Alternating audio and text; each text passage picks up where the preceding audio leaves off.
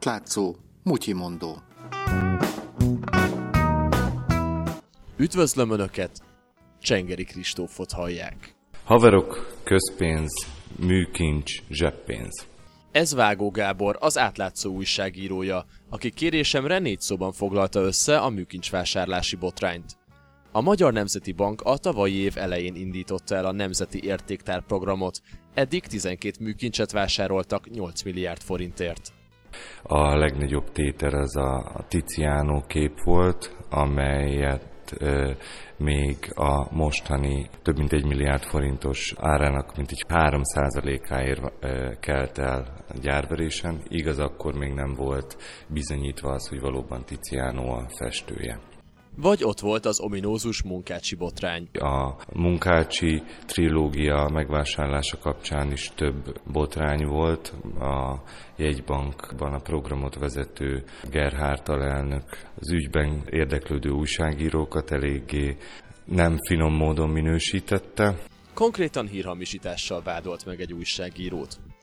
A képeken kívül az MNB több mint egy milliárd forintért vásárolt egy erdélyi ezüst tallérgyűjteményt, aminek Törő István volt a tulajdonosa. Ő pedig baráti kapcsolatban van Gerhard Ferenccel, a Nemzeti Bank alelnökével, aki ezt maga sem tagadta egy interjúban. Törő pedig nem akárki. Törőnek a felesége, Virág Judit, ő az egyik legelismertebb ember ebbe a műkincskereskedő szcénában Magyarországon, és Virág Judit volt az, aki egyébként értékbecslőként máskor már részt vett ebbe a Nemzeti Értéktár programba. Az átlátszó kikérte, mennyit kaptak ezek az értékbecslők a munkájukért. Az a meglepő válasz érkezett, hogy ingyen társadalmi munkában végezték. Miközben a piacon már egy pár milliós képnél is több mint százezer forintot elkérhetnek az értékbecslésért.